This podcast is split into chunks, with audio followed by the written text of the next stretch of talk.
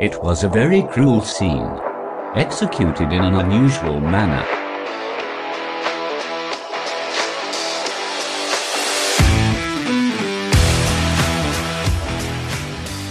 Hey, cruel coven. Ooh. Hi, my little honey baked hams. Unless you're vegan or vegetarian, Then you're not a baked ham. then you can be um tofurkey. A honey baked tofurkey. Mm-hmm. Honey. I'll just lick you right up. Okay, so This is cruel and unusual. the podcast. I'm Katie. I'm Tori. Did it backwards again. Time's really been moving fast ever since they sped up our simulation. Doesn't it seem like? totally agree. Yes. God. mhm. I feel like they were like tired of us fucking around so much, so they were just like, "But fast forward." Uh huh. You know? it's June, right? Is it June? It's It's it- June. Yeah, it's almost the middle of June. Holy fucking shit! Mm-hmm. Where is this quarantine gone? I don't know. I feel like it's gone so goddamn fast. Man. And I'm actually having to leave the house for work and shit now. So, Mhm. ugh, yeah. terrible. Tanner's pressuring me to like. He's like, I gotta get out of here because he's been laid off. He would- he would be laid off, pandemic or not. Yeah. He's like, Oh, is the mall open? You want to go buy some candles? I need some shorts. I'm like, you don't fucking go anywhere. You don't need shorts. Order got- them online, honey. You right? His he wants to go. That's like fun for him. Tell him to go by by himself because Yeah. there's still. Well, here's the thing: COVID cases have ramped up again, Mm-hmm. and I don't think it's just because more people are getting tested. I feel like because people are going out again. Right. You know, Yeah. so he's not allowed to go to the mall. I know. I'm sorry, I don't know. Tannerino. All Sorry right. about So that. we've got some QOTDs. Q O T D. QOTD. First, this is from Samantha in our Facebook group, and I've known her online for a long time. Yes, She's a sweet little pea. So, she wants to know what's the most embarrassing thing you've ever done, something you think back to and still cannot help but cringe at yourself. I know this because. I know this because when I read her comment, I was like, "Fuck, that is the one I'm using." whenever you ask me it, and it's a little ditty about Tori in the Culver's drive-through. yes. And it goes a little something like this. I was in a great mood. I was bebopping all over town before quarantine happened. I don't remember if I was pregnant still. If I was, it was very late in the pregnancy. Mm-hmm. Either that or I had I had just had the little poop head. I'm living my life like it's golden and I pull up to the Culver's window. Now Culver's only has one window. You pay for your food there, you get your drink there, and then they give you a number that you put on your car, like on your window, mm-hmm. and then you pull up to a designated spot. Yep, and they bring you out your food. So I get my number, and the lady's like, Here you go, ma'am. Put this number in your window and drive up to space two, and we'll be right out with your food. And I said, Thank you, ma'am. And I pull up to my spot, and I put my number on the thing, and I'm waiting, dee dee dee dee dee doo, and I see a very attractive man out of the corner of my eye approaching my, my window. He's carrying a Culver's bag, and I'm like, oh, there's my food. Yummy, yummy. I'm so fucking excited. I'm so goddamn hungry. And he hands me my food. Here you go, ma'am. And he starts to walk away, and he turns around, and he's like, "Uh, you know what? Could I have your number? And I, I got really flustered really fucking quick. I was like, oh my God, he thinks I'm attractive. Like, how does he think I'm attracted? Like, this man does, there's no fucking way. Don't worry, there wasn't a fucking way. He wanted the goddamn number that she gave me Yeah. that we get when we're waiting for our fucking Culver's like food. order number. My goddamn order number. he did not want my telephone number. And the worst part of it all is he knew that I thought that because I said, because I said, oh no, I'm sorry, I'm married. and then he just looked like I fucking knocked the wind out of him. oh, and no. he was like, he like pointed to the number yeah. and he didn't even, he said nothing else. And your stomach dropped Yep. onto the floorboard of your car. Yep, I wasn't even hungry anymore. Oh and I sure as fuck did not have a good day after that. I love that so much. that so was really just um probably not it was one of my worst moments of my life to date so that is a moment that i look back and i cringe and i feel like i forever will Yeah. Oh, I love it.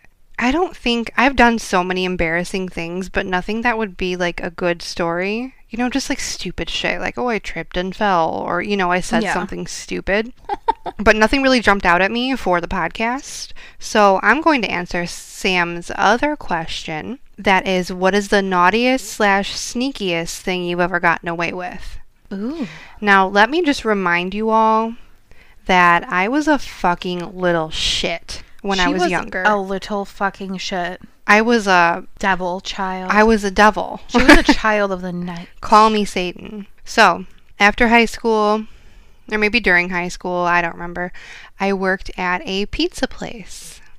I fucking Morris. forgot that you worked there. Yeah. That was at um what was it called? Fox's Fox's Pizza. Pizza. Mhm. Oh, I forgot that existed. Um, Habanero Grill yeah. is now. Wow. So, yeah, I worked there.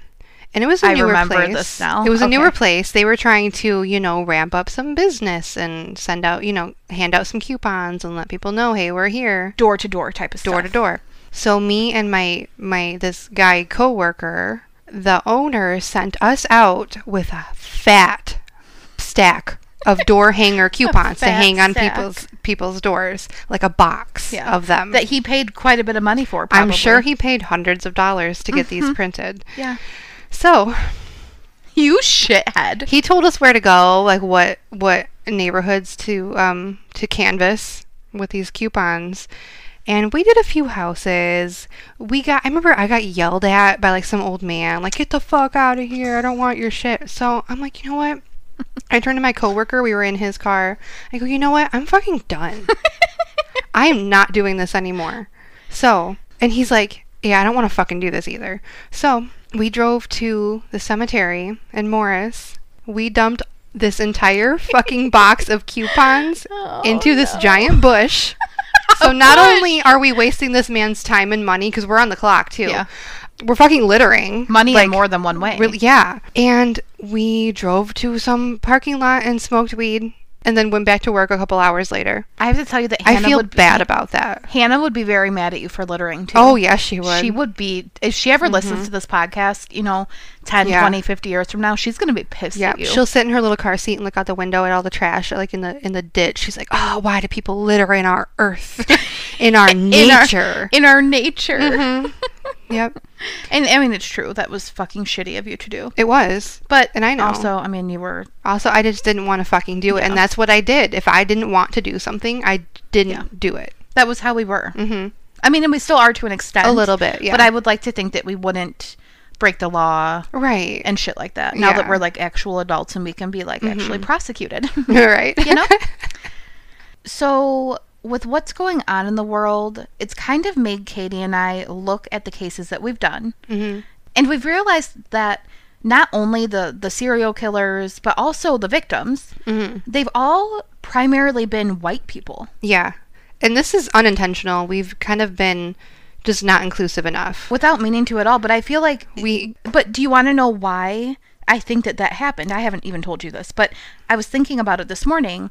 I feel like that happened because those are the ones that are on the first page of Google. Oh yeah. You know what I mean? Absolutely. There's there's they're all fucking white people, which Mhm. is maddening. But before all of this happened, and I'm ashamed to say this, I didn't think like that. Right. You know what I mean? Yeah. I wasn't like if I saw, you know, the entire first page of Google, I wasn't thinking, "Oh wow, there's no black people or people of color Yeah. on here." And that's that's our part of our just privilege. Yeah, is, right. Is not even realizing these things. Right. So, I'm now that we do, we want to make Mm-hmm. sure that we are being inclusive. Right. So, in honor of Pride Month, we today are going to be talking about two trans women. Mhm. One of them is missing, and one of them has been found and was murdered. hmm And the case that I am doing was actually suggested by our lovely Patreon, Chloe, Chloe Rose. and it was in our queue to do.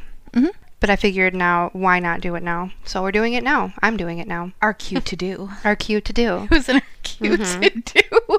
No, but this was the one that was on our radar. For, I don't know. Chloe told us this like five or six weeks yeah, ago. and I, I I do remember when it when it happened, hearing don't. about it because it was right when Hannah was born. oh yeah. See, I don't remember. Mhm. I don't remember it at all. Yeah.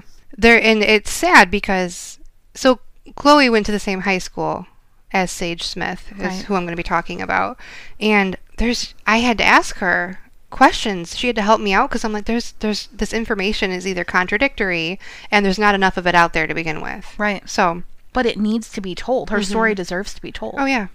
So thank you to Chloe for helping me with some of these details. Thank you, Um, Chloe Rose. This is the disappearance of Sage Smith. And you told me you don't really know much about No. this one at all. Okay. No.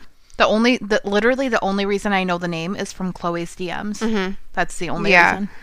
In 2012, at 19 years old, Sage Smith was really starting to come into her own as a person. She was starting to make some changes for the better in her life, and after a pretty rough childhood, I got a sense that at this point in time, she finally felt free. At 19. hmm Okay. Yeah. She was born Dashad LaQuinn, and her parents divorced pretty quickly after she was born. Her father, Dean, was incarcerated when she was a baby.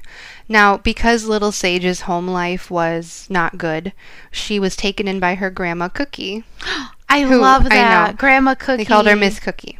And she, from what I read, was just an absolute angel. She, Yes, she took really good care of her. Aren't grandmas just the fucking I best? love I feel so bad for anyone who does not have a goddamn grandma. I know. Love them. They lived for a while in a housing development in Charlottesville, Virginia. Sage was 12 when she met her really good friend Shakira, and the two were so close that Shakira even called Cookie Grandma. Oh, I know. cute. I know. Now, eventually, Sage went to live with her mom again. I don't know why, but it didn't work out, and she was put into the foster system. So, in her teens, Sage came out as transgender. From what it seems, and thank you to Chloe for this part in particular, it seems like maybe she didn't feel safe enough or accepted enough to fully present as female 100% of the time until she was, you know, out of high school. Yeah. Well, and that's the thing. Like, high school kids are fucking mean. That's yeah. I'll never understand how hard and scary it must be to come out as a teen or ever. ever. Yeah. And we know grown as adults can be assholes, but like high school is a whole different world. And if her high school was anything like our high school, it would have been hell on earth. Like I can't even imagine. Apparently, her dad had problems accepting that she was trans, and he even cut off contact with her for a while until one of his other kids took him aside and told him, like, look, you've always told us to be happy with yourselves, and you're being a little hypocritical, Dad, don't you think? So, Dean finally realized, like, yeah, that was a bullshit move, and he and Sage reconnected. Like, they were really starting to rebuild a bond. But now, Sage was an adult, technically, at 19, and she was on her own. She changed her gender to female on Facebook, and she wrote to a friend on there, quote, I am a girl now, respect it, end quote. Ooh, yes, honey. Fuck yeah. Sage was described as energetic, charismatic, a social butterfly, and she had a smile that could light up a room. She was in cosmetology school, she was braiding hair out of her home, and she had just gotten a new job helping out at a hair salon. And it just seems like she was finally feeling comfortable in her own skin and in who she was and where she was going. Like, I'm happy for this, mm-hmm. this Sage. Like, so fucking happy. In March of 2012, foster care helped her move into her own apartment in Charlottesville with Shakira, her friend from when she was a little girl, Ooh, cool. and another friend, Aubrey. Their apartment was even nicknamed the Dollhouse Mansion, oh, and it was on Harris Street. And it even had like bright pink walls. Like, that's cool. fuck yeah. They like to do what any other group of 19 to 20 year old girls do. They'd go out dancing, they'd have parties. Like, yeah, you just got your own apartment. Right. You're going to have fucking parties. Right. Of course, you're going to have parties. You can't not have parties. Right. You have to. It's a rite of passage. It is. So on the night of November 19th, 2012, they were having a party for Shakira's 19th birthday. At some point in the night, this girl came into the apartment ranting and raving about how she had a problem with one of Sage's friends. They had an issue about a man. This girl wanted to fight, and the altercation moved outside. Sage got involved. She was fighting a man named Jamel, and this led the cops to showing up at around 11:20 p.m. Jamel filed a report with the police saying that Sage had damaged his car, but no one was arrested. Jamel posted a tweet later that night that said, quote, been disrespected to the point of no return, end quote. So Shakira ended up calling some friends and she asked them to come get her. She wanted to get out of the apartment for a while because after the fights that night, Sage ended up getting pissed at her. Oh no. She was mad because she thought Shakira should have had her back in all of this. She should have intervened during the fighting. She should have fought with her, according to Sage. But I'm guessing for Shakira, it was something along the lines of like the girl who barged in looking for a fight had nothing to do with her, nothing to do with Sage, so why should she just jump in and start fighting Yeah. without knowing why or who she's even fighting? And it sounds like Sage was trying to get across a point of like, that doesn't matter, you need to have my back no matter what. Yeah, right. So they were clashing pretty hard about this. So Shakira left to the coast, and this is the last time she sees Sage. The last words Sage said to her were, I hate you. That has to be hard, like now, like in hindsight, mm-hmm. for Shakira. Yeah. So the next morning, this would have been November 20th. We know Sage talked to her dad on the phone and asked him for money, but he said she seemed in good spirits. We also know that she was supposed to be going to Louisiana for Thanksgiving, which was only a couple days away. Her mom lived in Louisiana at this point, and from all accounts, Sage was excited to go. But according to Latasha, her mom, Sage didn't reply to any of her texts and she didn't hear from her that day at all. So at about 5 p.m. that same day, Sage was at her apartment getting ready for a date with a man she'd met online. Oh no. She woke Aubrey up and told her what she was doing, but she didn't give Aubrey a name. Sage left the apartment, and this was the last time Aubrey would see her. The next morning, Aubrey realized that Sage didn't come home. Now, the girls were very safety conscious because they had to be. Mm-hmm. And according to Aubrey, Sage wouldn't just go off with someone she didn't know. She wouldn't not answer her phone, which Aubrey had been calling nonstop. It just wasn't like her. So at about 8 p.m., she called the police to report Sage missing. All they asked for was Sage's name, birth date, and a photo of her. That's it. They didn't seem all that concerned, and that and fucking infuriates me. Yeah. Sage's mom and dad said they felt immediately that something bad had happened to her. Like, number one, her phone was going straight to voicemail. That was very strange for Sage. She was just talking about how excited she was to come see them for Thanksgiving. Like, why would she just up and take off? Right. Plus, they knew, and her friends knew, that she would not let her grandma Cookie sit there and worry. Oh yeah. She just wouldn't do that to her. Yeah. So on November 22nd, Thanksgiving Day, police finally decided to do something. They did a grid search, they looked in dumpsters, fields, parking lots, they checked surveillance footage from nearby, but they didn't find anything. Um, a witness did see Sage walking alone in the 500 block of West Main Street in Charlottesville at around 6:30 p.m., talking to someone on the phone. So, to try to get an idea about Sage's plans the night she disappeared, police subpoenaed her phone records. But this takes a few days. Yeah. Right. Sage's family knew that if they wanted to find her, they didn't have a few days. They tried unlocking her phone account, like online, by guessing the password, and they somehow got it right. They saw that the last call Sage had gotten on that day at 6:36 p.m. came from an unidentified number, and that was where the phone activity stopped. When no one could figure out whose phone number that was, like they none of the friends or family immediately knew what whose number that was, Sage's dad Dean posted it to his Facebook page. Also, just real quick, you know that a nine she's 19, right? Mm-hmm. You know that a 19 year old woman is not going to not be on her phone. Mm-hmm. So, like, clearly, very soon after that, something happened. Yeah. Where she couldn't be on her phone anymore. Yep, and it's not like I read a few things that said she would even carry a charger with her. Mm-hmm. She always had her phone charged. She always had it on, always in her hand. So, yeah. So, her dad posted this unknown number to his Facebook page and asking and urging anyone who knew whose number it was to mm-hmm. contact him. And surprisingly, someone did. Wow. Yeah, okay. pretty quick too. An acquaintance named Yami Ortiz messaged him and told him that the phone number belonged to a man named Eric McFadden. So Sage's phone showed numerous calls and texts to Eric's number going back a few weeks from her disappearance. And through these texts, they found that two of them were meeting up and hooking up. But Eric had a girlfriend. Oh, fucking Christ. And he had paid Sage not to tell his girlfriend about the affair. Now, we don't know if this is because Sage was a trans woman or simply because it, it was an affair or Right. both. Eric was texting Sage at the time of the last confirmed sighting of her, saying things like, quote, Where are you? I'm standing here. Where are you? Bye. You stood me up. And quote, like over over a period of time. So either very smart Mm-hmm. or innocent. And there are unconfirmed reports that put Sage in the Wild Wing Cafe, which is right next to the train station, the Amtrak station, at 7 p.m. So Dean, doing the police's job for them, did some digging and found that Eric worked at a Sherwin Williams paint store and he lived in the city with his girlfriend. Go, Papa Dean. He, I know, right? He even posted Eric's picture on social media because Yes. police just they weren't making Sage's disappearance a priority at all. Bullshit. While cops were looking for Eric, as far as I can tell, I don't know how hard they were looking for him. Like, if Dean found out more than they seemed to find, they were basically pushing it under the rug.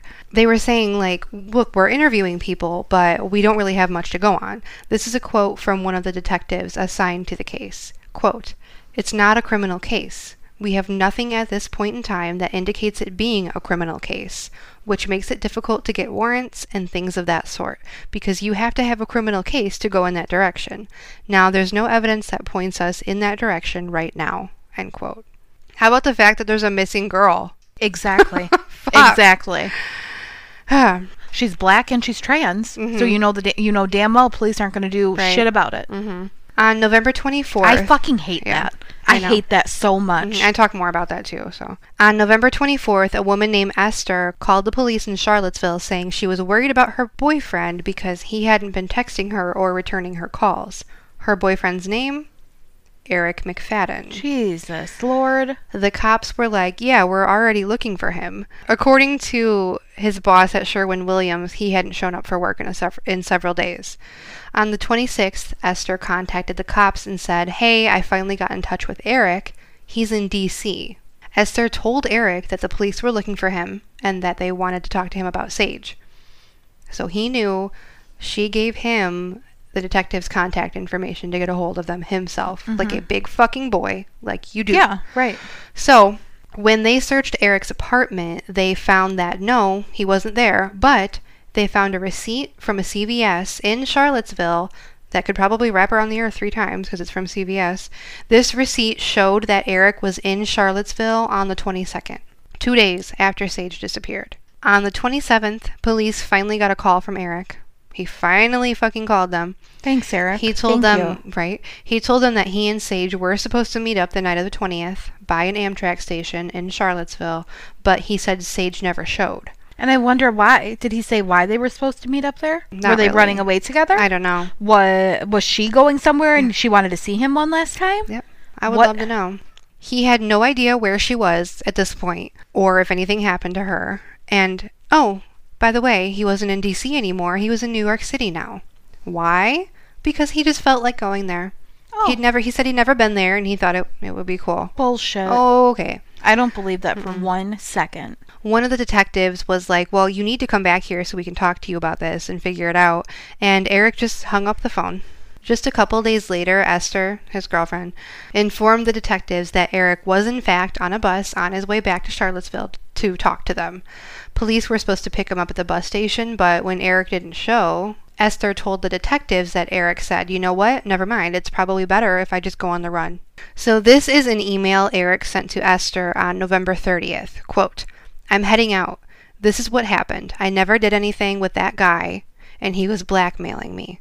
He wanted me to give him money not to lie from saying we did, and I did, and he agreed to stop. And then the next time he hit me up for money, I said no. We did meet up, but he had a lot of enemies. Me and him were walking, and some people showed up, and I kept walking, not looking back. End quote. So basically, he was saying that he did meet up with Sage the night she went missing, and this allowed the police to get warrants to search his computer, phone, bank statements, and social media accounts. But they didn't really find any evidence, nothing that could help them. The last time anyone heard from Eric McFadden was in May of 2013. He'd sent Esther an email from an untraceable email account. So, hmm, okay. The trail on Sage Smith really just goes cold from that point on. Over a year later, in December of 2013, police did conduct another search of the area, but they didn't really find anything once again. A cadaver dog picked up a slight scent of sage by a pond, but nothing turned up there. They searched landfills, nothing. I, I hate that there's so many cases, like I said, of missing white women who seem to have the entire world looking Yeah. for them. They have their communities come mm-hmm. together. They're Yep. searching. Yep, and this is what Sage got. Yeah. This is it. Nothing. Next to nothing. Yep. The cops dragged their feet while Sage's family was doing their job for them.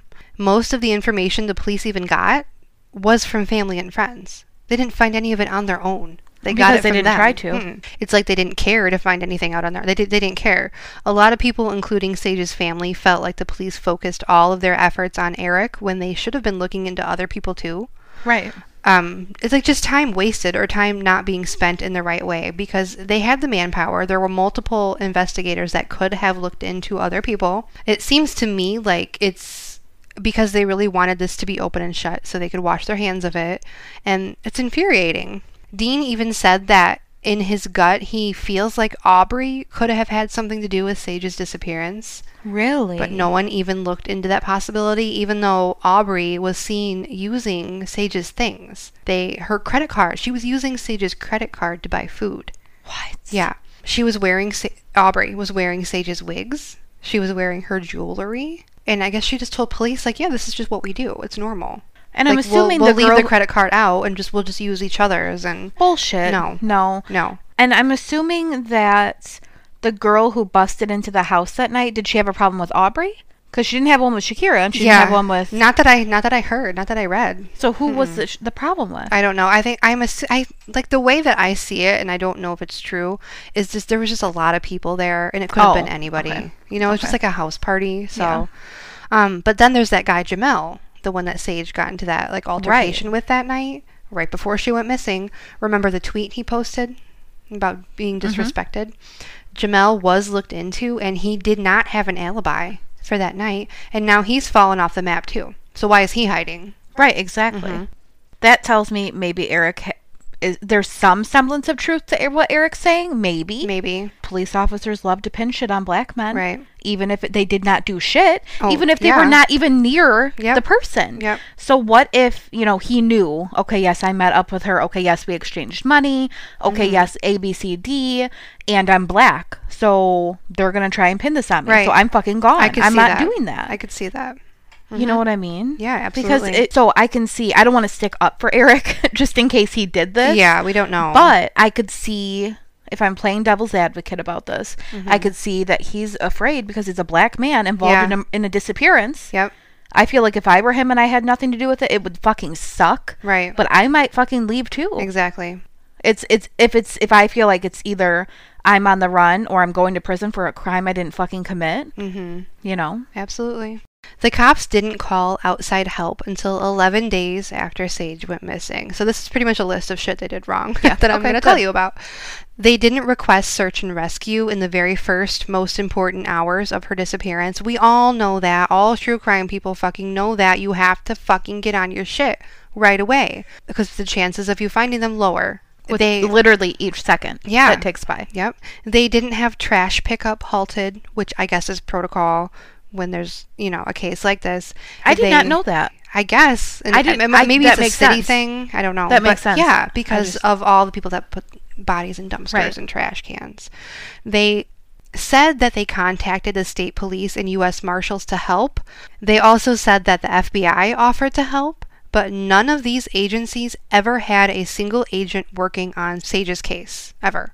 Bullshit. They didn't get warrants to search electronic or online communication until four months after Sage vanished. They didn't return the family's phone calls. Aubrey agreed to come to the station for questioning, but she needed a ride. She couldn't get there. She didn't have a car. They were supposed to pick her up, and they never showed, Really? resulting in her not being interviewed until two weeks later. They Oh. failed to follow even one ounce of protocol for a missing persons case. We know that when a person from a visible minority group disappears, the police tend to automatically assume that they've run away. Yep. When it's a white person, they tend to assume the complete opposite. Yep. This is what has to fucking change. Sage didn't. No. There's no fucking way. Nope. Because I know damn well I would have to tell my grandma. Yeah. She'd be about the only person, but I would have to tell her Yep. because I know she would have a damn heart attack. Mhm. You know. Yep. In 2016, a new police chief, Al Thomas Jr., took office. He was the first black person to hold that position, by the way, in Charlottesville. And he promised he'd look into Sage's case with, like, fresh eyes. In March of 2017, it was announced that Sage's disappearance was reclassified as a homicide. And this is because no one has heard from Sage since she's been reported missing. But that took four years. Isn't that disgusting? Four years. How? No one's heard from Eric in four years either. Still not, like, to this day. Not even his family, I bet. I wonder. The new detective on the case thought that was weird too. Like, hmm, no one ever filed a missing person report on Eric. But in 2019, his mom finally did. So, as of right now, today, he is officially a critical person of interest. This is still very much an open case. So, Sage would be 27 today. Wow. Yeah. She's black, 5'11, 130 pounds, with brown eyes and long brown hair that she often wore in braids, long braids. But she did wear wigs too. She has her left eyebrow pierced. She was last seen wearing a black jacket, gray scarf, dark gray sweatpants, and black and gray rain boots. She might have also been wearing a bleached hoodie. Eric McFadden would be 29 today. He's described as black with brown eyes and dreadlocks. At the time he was last seen, at least he had dreadlocks. And he's 5'10 and around 150 pounds. He might have gone to New York, Georgia, and or Texas after he left Charlottesville. There's a tip line to call if anyone out there has any information related to Sage's case, and that number is 434 970 3381. And we'll make sure to put that on social media and in the show notes too. But yeah, that's the disappearance of Sage Smith. And I think it's really fucking sad how she was not given the same Treatment. treatment. I just, yeah, I feel like that was a complete and total failure on that police department. Yeah. A hundred percent. Not even like a failure. Like, yes, they failed to act, but like, it's like they didn't give a fuck Yeah. to right. begin with, Right. which is a failure, yes. But like, do you know what I mean? It wasn't just like they tried and they failed. right. It was they didn't try, therefore they failed. Exactly. Yeah. So, Yep. So obviously, we don't know if Sage is alive or dead. But according to the Human Rights Campaign, there have been at least 12 killings of a trans or gender non-conforming person in 2020 so far. At least. That's Isn't the ones that we know uh, about. Black trans women are disproportionately killed by violence, and arrest rates for their murders are significantly lower than for other demographics. yeah, how does that not surprise me? Mm-hmm. Most of the killings of black trans women are not at the hands of police, but they do experience high rates of police harassment. Sure. A third of black trans women who interact with police report that officers assume they are sex workers. And nearly 90% of trans women who police assume are sex workers report experiencing police harassment and abuse, including verbal, physical, and sexual assaults. And this is something that like we should all learn more about. It's it's just the tip of the iceberg, but I just wanted to throw some statistics in there because that's what they're fucking dealing with Right. constantly. And it's not fair. Because if there weren't these biases, we would probably know where Sage was. Right. Exactly. You know? So I am going to be telling you about the murder of Gwen Araujo. So Gwen was born Edward Araujo Jr. on February 24th, 1985 in Brawley, California. Her parents divorced when she was only 10 months old. When she was 14 years old, she came out as transgender and started identifying solely as a woman. She started going primarily by the name Gwen and she because she loved Gwen Stefani. Oh my god. Yeah, fucking I loved fucking- her. I love that. Oh, I love that. Yeah. She also sometimes went by Lita and sometimes even Wendy, but her main name that she loved was Gwen. Mm, that makes me smile. Yeah. but for the sake of not being confusing, as I'm telling her story, I'm going to stick with Gwen. okay. So, Gwen had a plan to undergo a hormone treatment surgical procedure. She had an older sister who stated that Gwen was bullied frequently in junior high school. It got so bad that Gwen transferred to an alternative high school, but she did not return for the 2002 and 2003 school year. Mm. Gwen met four guys in late summer, early fall of 2002. Their names were Michael, Jaron, Jose, and Jason. Okay. That's fucking weird. Three of them are J names. Yeah, that is Isn't that weird? It was reported that she flirted with each of them, like any young girl would do. Mm-hmm. Okay. The night that they met, they all smoked weed together and just had like a really chill night of hanging out. Mm-hmm. When Gwen left, apparently Jaron asked the other three guys if they thought that she might, quote, be a dude, end quote. Okay. The other three guys were like, what the fuck? And they just didn't even take him seriously. Right. Gwen was a very sexual being, and she enjoyed being intimate with men, which is Mhm. nothing to be fucking ashamed about. And also, that's pretty normal for a teenager. Yeah. By the way, you're like, all of these hormones are surging through you, and you're like learning what everything is, and you're like, yes, get on me. Yeah. you Well, know. and with men, with male teenagers, they're uh, like a lot of times they're praised even by like their Yeah. dads. Like, Yeah. oh yeah, get it. Like, go get them. No, go no, get them. if- go get him, Tiger. Yeah, go get them, Tiger. But if Tiger. it's a teen girl Yeah. being, it, they're promiscuous, they're a slut, they're a whore. Fuck off. I'm sick of this shit. God. We're sick of it. She had she ended up having oral sex with Michael and anal sex with Jose. She would tell the men that when she was intimate with them that she was either menstruating, so they wouldn't obviously find out that she hadn't had the gender reassignment surgery yet. hmm Or like if they were trying to like touch her genitals, then she would just bat their hands away. Enter a woman named Nicole Brown. Nicole was dating Jose's older brother, Paul, and she wasn't necessarily friends with Gwen, but she knew her enough to be considered an acquaintance. Mm-hmm. She ends up stating, Nicole, that she and Gwen got into a fist fight when she dared Gwen to strip for the men. What? So Nicole had this like inkling that maybe she wasn't biologically a woman, so she was being a catty fucking bitch and trying to get her to expose herself. So you just wanna, you want her to fucking out herself in front of these? No. Yep, at your hands. Fuck yeah. off. Mhm. That's a real cunty thing to do. Yeah. Real cunty. Apparently, the guys were super fucking impressed when Gwen's small frame delivered a strong as fuck blow to Nicole.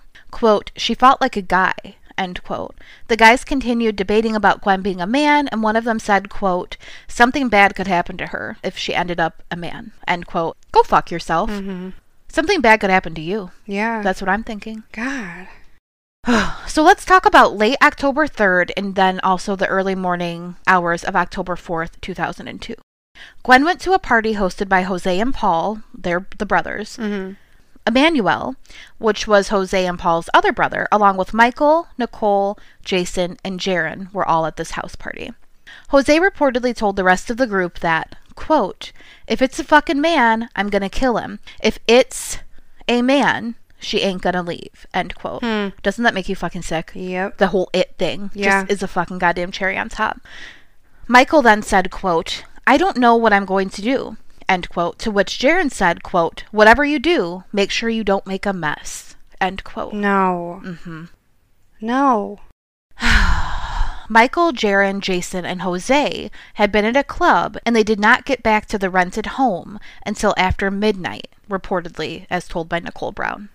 After they got home, Michael told Gwen that she needed to either tell them if she was a woman or man or allow him to touch her. Like, fuck! What? Why does she need to do anything? No. Isn't that disgusting? She very clearly, and she being Gwen, very clearly refused, like, go fuck yourself. I'm sorry, but it isn't your right to see her body. No. Nicole said one of them should, quote unquote, inspect Gwen. Doesn't this just like. I hate this so Mhm, fucking mhm. much. When I was doing this research, I kept like huffing and puffing, and Rory kept being like, What is wrong with you? I'm like, Don't fucking talk to me. Mhm. Number one, you're a man. And I'm reading about some real fucked up men right now Yeah. it was just I got into a very dark place when I was Mhm. researching this. It was bad. And that's like what it is. Yeah. We get to research it, tell Yeah. the story.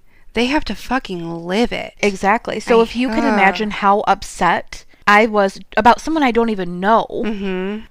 Like imagine being her mother Yeah. or her or you know what I mean? Yeah. So Michael took Gwen into the bathroom.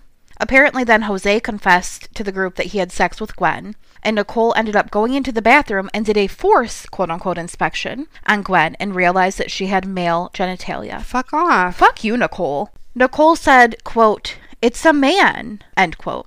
And the guys that she had engaged in oral and anal sex with, which was a couple of them in the group, mm-hmm. were outraged because they were pieces of shit, basically. Yeah. That's all there is to that. Nicole later testified in court that she told Gwen that the guys were very angry. Gwen was cornered by grown men, Michael, Jaron, and Jason. Jose threw up when he found out that Gwen was a biological male, and he started crying like a crybaby bitch and saying, quote, I can't be fucking gay, end quote. You're a cunt. You are a fucking piece of shit.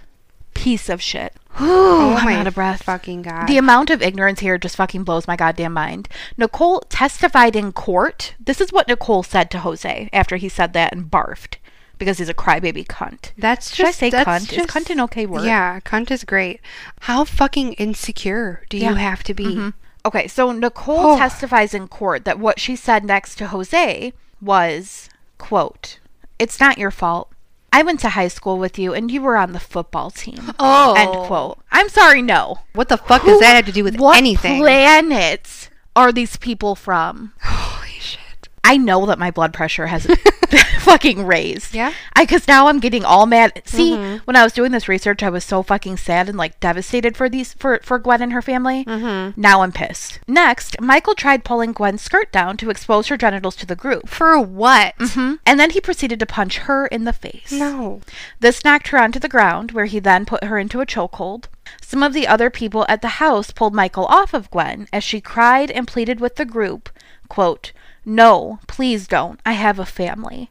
End quote. Oh my god. Yeah. How terrifying.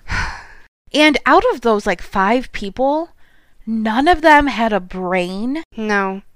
That's toxic masculinity.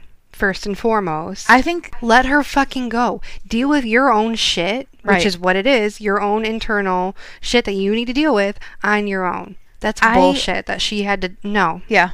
No. And not one of them could stick up for her. no. God. I hate talking about this and it makes Yeah. me so fucking uncomfortable, but that is exactly why we need to talk about this. Exactly. Now it's Jose's turn to be a prick. He strikes Gwen in the head with a can of food. This put a huge gash on her head, and then he hit her with a frying pan. Jose said the last words that he heard from Gwen were, quote, I told you I was sorry, end quote. She has nothing to be sorry for. No. In my opinion, nothing. Nicole, Paul, and Emmanuel left the house at this point, so Gwen was left there with Michael, Jaron, Jose, and Jason. But then, apparently, Jaron and Jason left in Michael's truck to go get shovels and a pickaxe from Jason's house. They said the other guys were going to quote unquote kill that bitch. So these two pricks get back to the house with their weapons and they find Gwen sitting on the couch and she's still conscious. Why is being gay worse than being a murderer? Couldn't The idea of being gay Couldn't fucking tell you. worse than being a murderer. Okay, sorry. Keep going. So she's bleeding all over the place from that gash in her head and probably other things as well. And this is when Jose was like, get the fuck off the couch because he's worried about the blood. Jaron and Jason start egging the other guys on, telling them to knock her out. This is a trigger warning.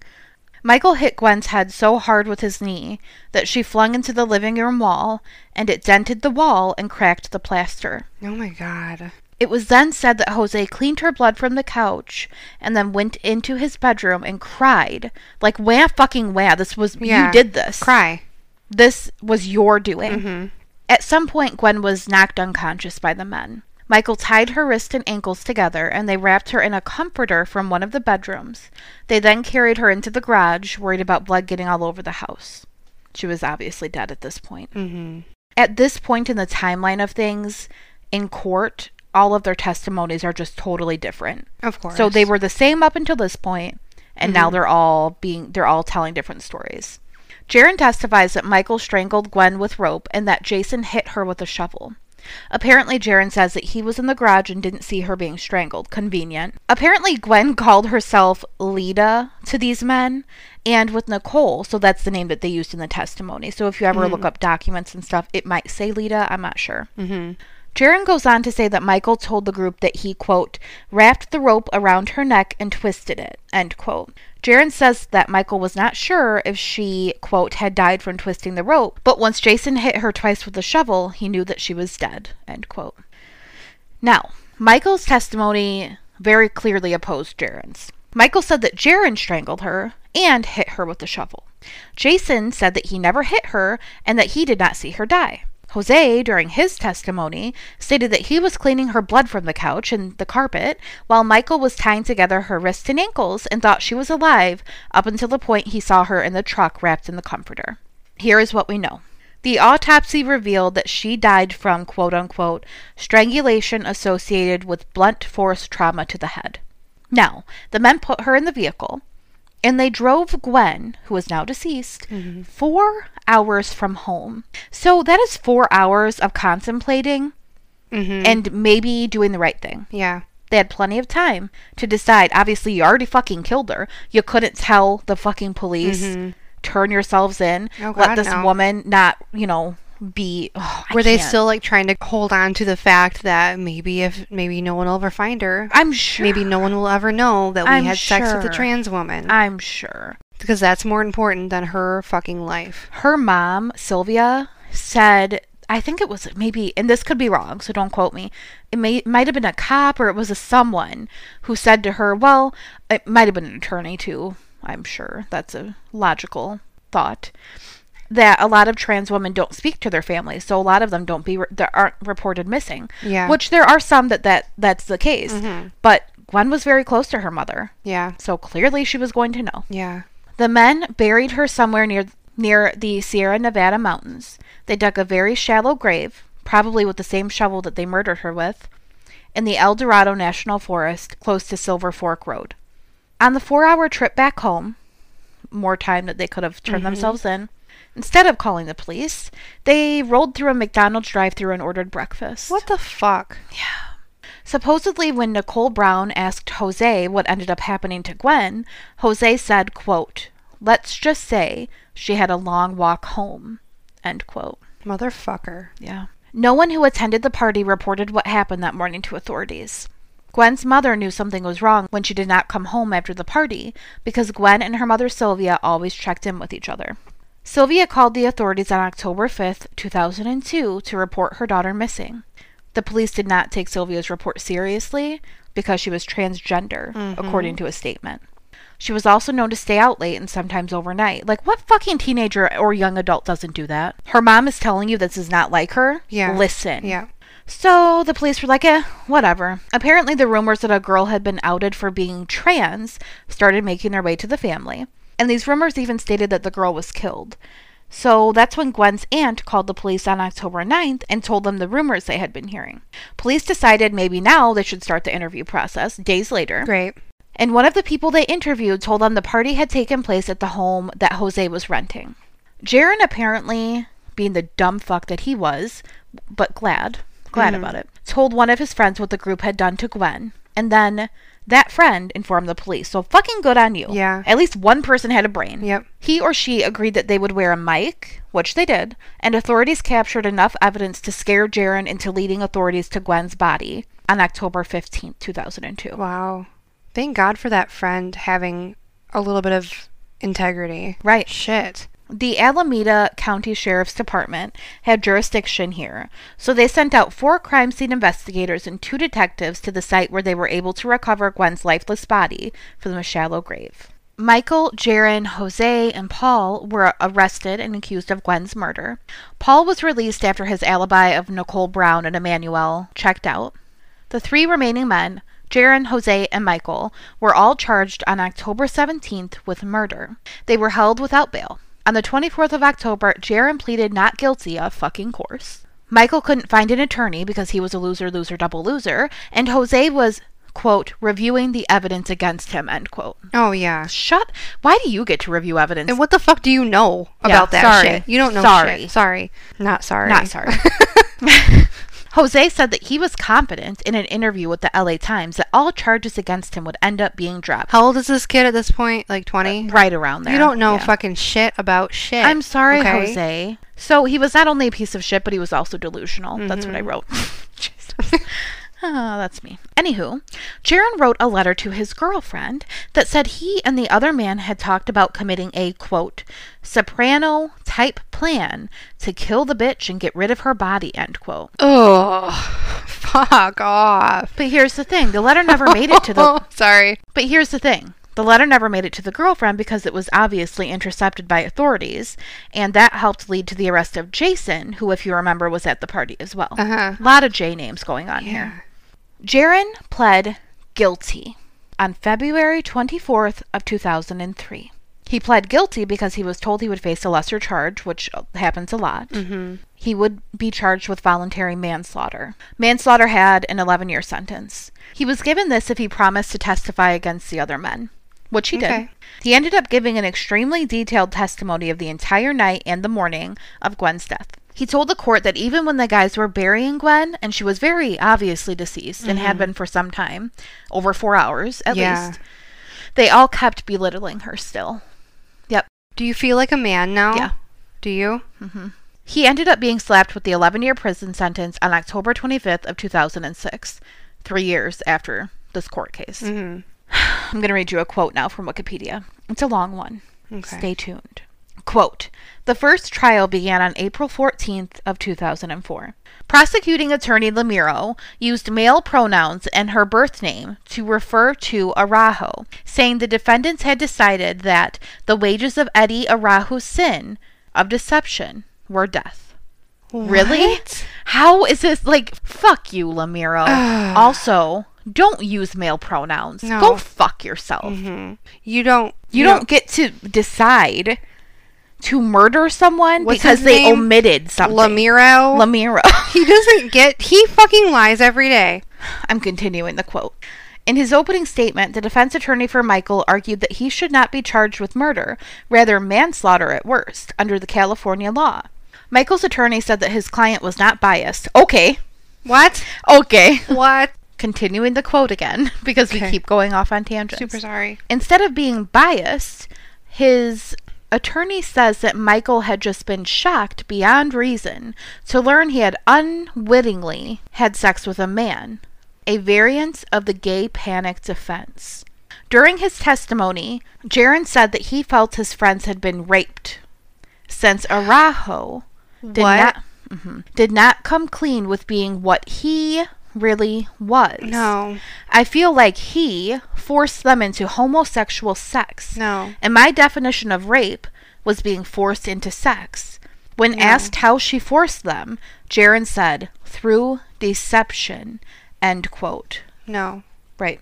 Just in case people don't know what the gay panic defense is, I'm going to read you exactly like the actual definition of it. So, quote The gay panic defense is a legal strategy in which a defendant claims they acted in a state of violent, temporary insanity, committing assault or murder because of unwanted same sex sexual advances. End quote. So they're okay. They're saying that she she raped them.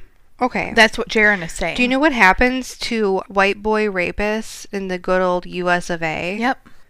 Hardly fucking anything. Okay, Brock Turner. Why does she deserve to fucking die? Right. Even she she she did not rape them. No. First of all, but even if that were Right. the case, no, You get to don't murder? get to fucking. You don't choose that. So the first trial was declared a mistrial because the jury couldn't come to a unanimous decision. Like, I'm sorry, what fucking jury was sitting on that? Mm-hmm. Go fuck yourselves. Yep. That's what I think. Hope you don't listen to this podcast because you fucking suck. Anywho, you can leave that in. I will. it was pretty nice. Quote, the second trial began on May 31st of 2005. Publicity by transgender activist was credited with informing the public about the tactics the defense lawyer had adopted to blame Araujo for her own death, Hmm. changing the approach to the case. The day after the first trial ended in mistrial, the court granted Araujo's mother's petition for a posthumous name change, requiring the defense lawyers to refer to the victim with female pronouns. Jose, Michael, and Jason were all charged with first degree murder with hate crime enhancements. End quote. Good for you, mom. Yeah. Good for fucking you. And Fuck she yeah. shouldn't have even had to do that. No. That's bullshit. hmm but I'm fucking glad that she did. So fuck all of you who were trying to call her a he and trying to call her by Eddie. That mm-hmm. wasn't her fucking name. No. The jury spent a week deliberating and then announced final verdicts. Michael and Jose were both sentenced to 15 years to life in prison on the charge of second degree murder. It stated that Jose expressed remorse and regret to Gwen's family. That doesn't make anything better. I'm No. sorry. She's dead. Mm-hmm. While Michael expressed absolutely zero remorse and was pissed off about his sentence. Jason was sentenced to six years in prison. Oh, wonderful. Mm-hmm. Wonderful. He Yep. asked the court to let him wait to serve his sentence until after his baby was born. And they- what? They, granted it. No. I'm sorry, but I do not think criminals should be granted request. No. Why? Why? Sh- he contributed to a woman's death, and he got to be there for the life of his baby. No. I'm sorry, no. Gwen's funeral services were on October 25th of 2002. Her mother Sylvia had Gwen cremated and keeps Gwen's urn in her bedroom.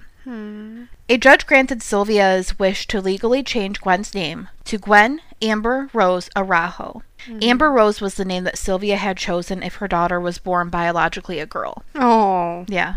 One year after Gwen's death, Horizons Foundation developed a foundation called the Gwen Araujo Memorial Fund for Transgender Education.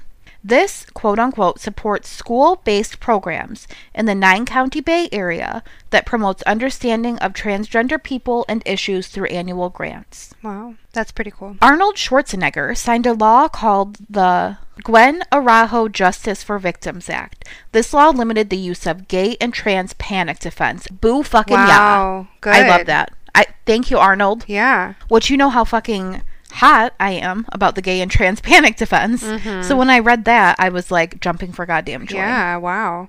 Okay, so let's talk about the jail and prison time Okay. for these bastards. Jose was given parole in 2016. Hmm. So he's out. Yeah. Oh, he could be back in for something else, but not pertaining to this case. Right. Michael said that he was not ready for release at his parole board hearing in 2016. Really? Yeah. Why? Michael was then denied parole again in September of 2019. Michael, though, gives me the biggest piece of shit vibes. I don't know Yeah. why. They're all pieces of shit. Jason was released in July of 2012. Hmm.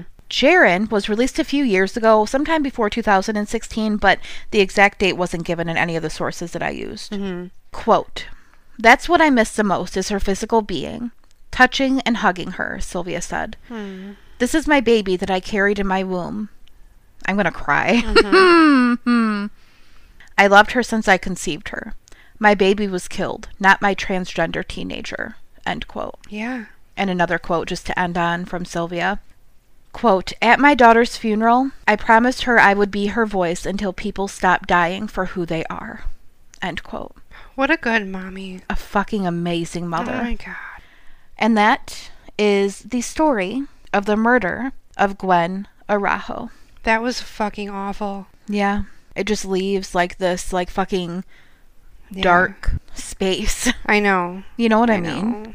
It's so and that that quote at the end completely sums up so many things that are going on today. Mhm. People are dying just for being who they are. Yep. You have to talk to your kids because I mean, yeah, there's a lot of other things you can do too, but that they're going to be the future Exactly. of everything. And we can't fucking have this shit anymore. there are people that are already in these positions of power that we're not going to change no matter what we do. We will Mm-hmm. Yeah. try. We will never stop trying. right.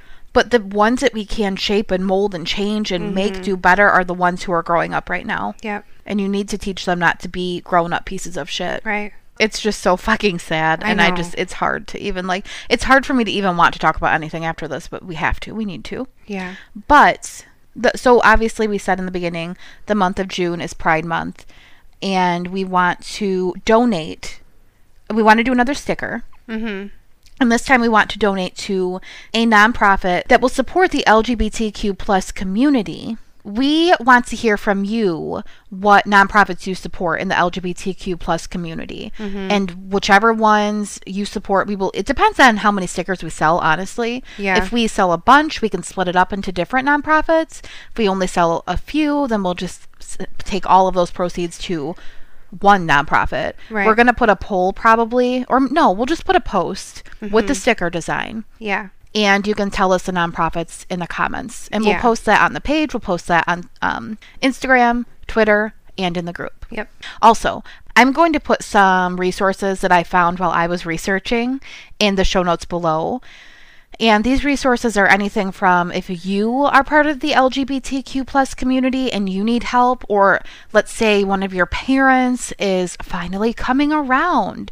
They want to mm-hmm. support you, they don't know how. I found a resource for that too. Mm-hmm. So we will make sure that we put resources for you guys down in the show notes below. They will be there. They'll be there. Katie, Yes, ma'am. reading, watching, listening. Well, as you know, we've had a this past week has been fucking busy as Mm-hmm. hell. With both of us working on things together for podcast stuff and book stuff, so I've not really been um, reading. I feel like when I want to read something, I've got to have time. I want to have like carve out a chunk of time, be comfortable, have no distractions, and I haven't had that. Well, but yeah, but the thing is, there's not time to carve. Right. No, exactly. so, um, I know I ripped on Criminal Minds a few episodes ago, but I did just buy a whole entire season of it for forty dollars Oh, honey. because it wasn't on any of the streaming things, and I and you couldn't just stop. had to watch it. I couldn't stop. What Tanner so say? like, oh, he loves it. He Of watches it with me. He loves it. So he was all for it. Um, but yeah. So after like I get shit done after the kids go to bed at like eleven o'clock. We'll watch it from like 11 to like 2 in the morning. Yeah. It's pathetic, really. I Haven't been listening to much either. But we did get a new cat and she's pretty cool. So, and her name is Nia. Nia, yep. It's the first pet I've had since I was a child. Can so, her name? Did you give her a middle name? No. I really love Nia Bell. Nia Bell? Uh-huh. Aw. Hannah, Nia Hannah Bell. will love that too. Mhm. I'll tell her. What about you? Like you said, life has been fucking crazy with like my day job, Yeah. two book fucking releases. Like, Uh-huh. remind me Three book to- releases. Well, yeah, right. remind me to not do this. I try to tell you, you don't fucking listen. No, I don't. So between the day job and this shit, and then the Mm-hmm. podcast and the research, and I Mhm. originally researched a totally different case that we are still going to talk about, but it will be Mm-hmm. in two weeks. Yeah. And I don't want to record that now because I Right. feel like other things could happen in the case, True. Yeah. and that's going to be important to talk about. hmm So I am. you're going to kill me. Oh, great. And this is thanks to Lauren. I have been binge watching. Can you guess what it would be? Like what type of Is show? it reality? Yeah. Yeah. I fucking well, knew it. Well reality. Is it one of the housewives? Yes. Fucking knew it. the Real Housewives of Potomac. The fuck? I was not a fan in the beginning. I was like, what the f- these women I like how are- I guessed it. yeah, these you know me so well. These women are out of their goddamn minds. They think that their shit doesn't stink, and I hate to tell you this, but all shit stinks, including the Housewives of Potomac. Oh, yeah. However, there's a lot of fucking drama, and I am living for the drama that is outside of my life. Yeah. So, in my spare time, I've been trying to binge watch that. And I started a book just this morning, and the book is called Rebel Heart, and it's by L. K. And I think how she's how you pronounce her last name is Farlow. I could be wrong, but that's what it looks like. It's F A R L O W. Uh, the chapters are pretty short, so I'm already on chapter seven. I'm only on page thirty-seven. Okay. Um, but it's really good so far. It's very like cute and comical, fast paced, and I love the angst. I just read, I just finished the chapter where they are in a club and they're like all on this dance floor, obviously, like grinding away. And I would not know anything about this. I never went to a club in my life. What was that club that there was that had underage? Yes, I. What you know what? was that? It just closed recently for good. Zero gravity. zero gravity. And I went on there just because I just it popped into my head too, and I'm like, I Uh-huh. wonder if that place is still around. It just closed recently. Wow. But they have all their pictures up. The fashion from Was it like when? I was oh my fucking god, Yeah. awful. the black studded so belts good for like us that we So wore. good. Well, the, yeah, that's what we wore, Yeah. but they were like the big brown ones that Uh-huh. were right under your boobs, and yeah, Oh my yeah, and like the denim the ripped up sweater dresses. and yeah, the Hollister fucking little bird, Yep. or I don't know, Yep. but yeah, That might be Oh Abercrombie. God, I don't give a fuck. I don't know what it is. they were so she's like she, w- she went to this club with her friend and this guy comes up behind her and starts like grinding his dick into her ass Mm-hmm. and she's like oh fuck yeah i'm gonna fuck this guy blah blah blah she turns around and it's the enemy Oh no, did he know? Yeah, he knew Oh, because he could see her. Yeah, yeah. oh, true. so it's like super playful, witty. It's like banter. I love bantery types of books. Mm-hmm. So that is what I'm currently reading. We'll see if it takes 20 million years. Yeah. Also, if you guys didn't know, my second poetry collection is coming out V soon. I think it's June 11th, so this week. I feel like you should know when your book is coming out. I don't know when any of my books are coming out. I just put them up and I just see where the good Lord fucking takes me. What's it called? It's called Woman on Fire. It's my second poetry collection and it releases soon. So we'll put the pre order down below. Please Yeah. don't feel like you have to buy it. I'm just telling you in case you do. It's really I good. don't- I've read it already. So, a couple of things to remember, and then we're going to give you all the links where you can find all this shit about us and for us and to communicate with us. We're going to have the, the the stickers are really cute. They say love wins and it has like our our like cruel and unusual the pod in the background. Mm-hmm. And it's rainbow and they're just they're really cute. I like them. We will have that all over social media so you can tell us what nonprofits to send the donations to. Mm-hmm. And book club news. If you like us, if you want to do a book club with us, fine, whatever, you can. Um, we do that strictly in the Facebook group. So cruel and unusual colon the group. On FB, baby. Yeah, and we were going to go with a free book that was on Amazon if you have Kindle Unlimited, but in our Pride Month, I just found this like really long. I think it's like forty-two books. I don't know if they're some of them are written by the by authors from the LGBTQ plus community. Some of them are like LGBTQ plus topics, so it just kind of mm-hmm. depends. I think Katie and I tonight will decide which one. We'll put it up because it's already the seventh, and we're gonna get rolling on that. So you can find that in Cruel and Unusual colon the group.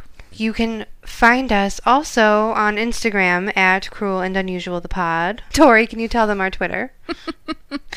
You, don't you want to say Twitter? Twitter, Tori, can you tell them all Twitter? Our Twitter is Cruel Unusual Pod. you can email us anything you would like at cruel and unusual the pod at gmail.com. Hint, hint, Angela, Hint, send us that story. Send us your stories. Don't Also, feel dumb. if We're you- all dumb here. if you communicate with us on social media, primarily Katie is the one who's communicating with you on Instagram, and I'm the one communicating with you on Twitter. and if you want us both at the same time, baby, come in the group. I hate you. Anywho, all right, guys, I think that's all. I hope that's all. I think that's it. All right. I love you. Bye. I love you. Let the Lord be with you. Goodbye.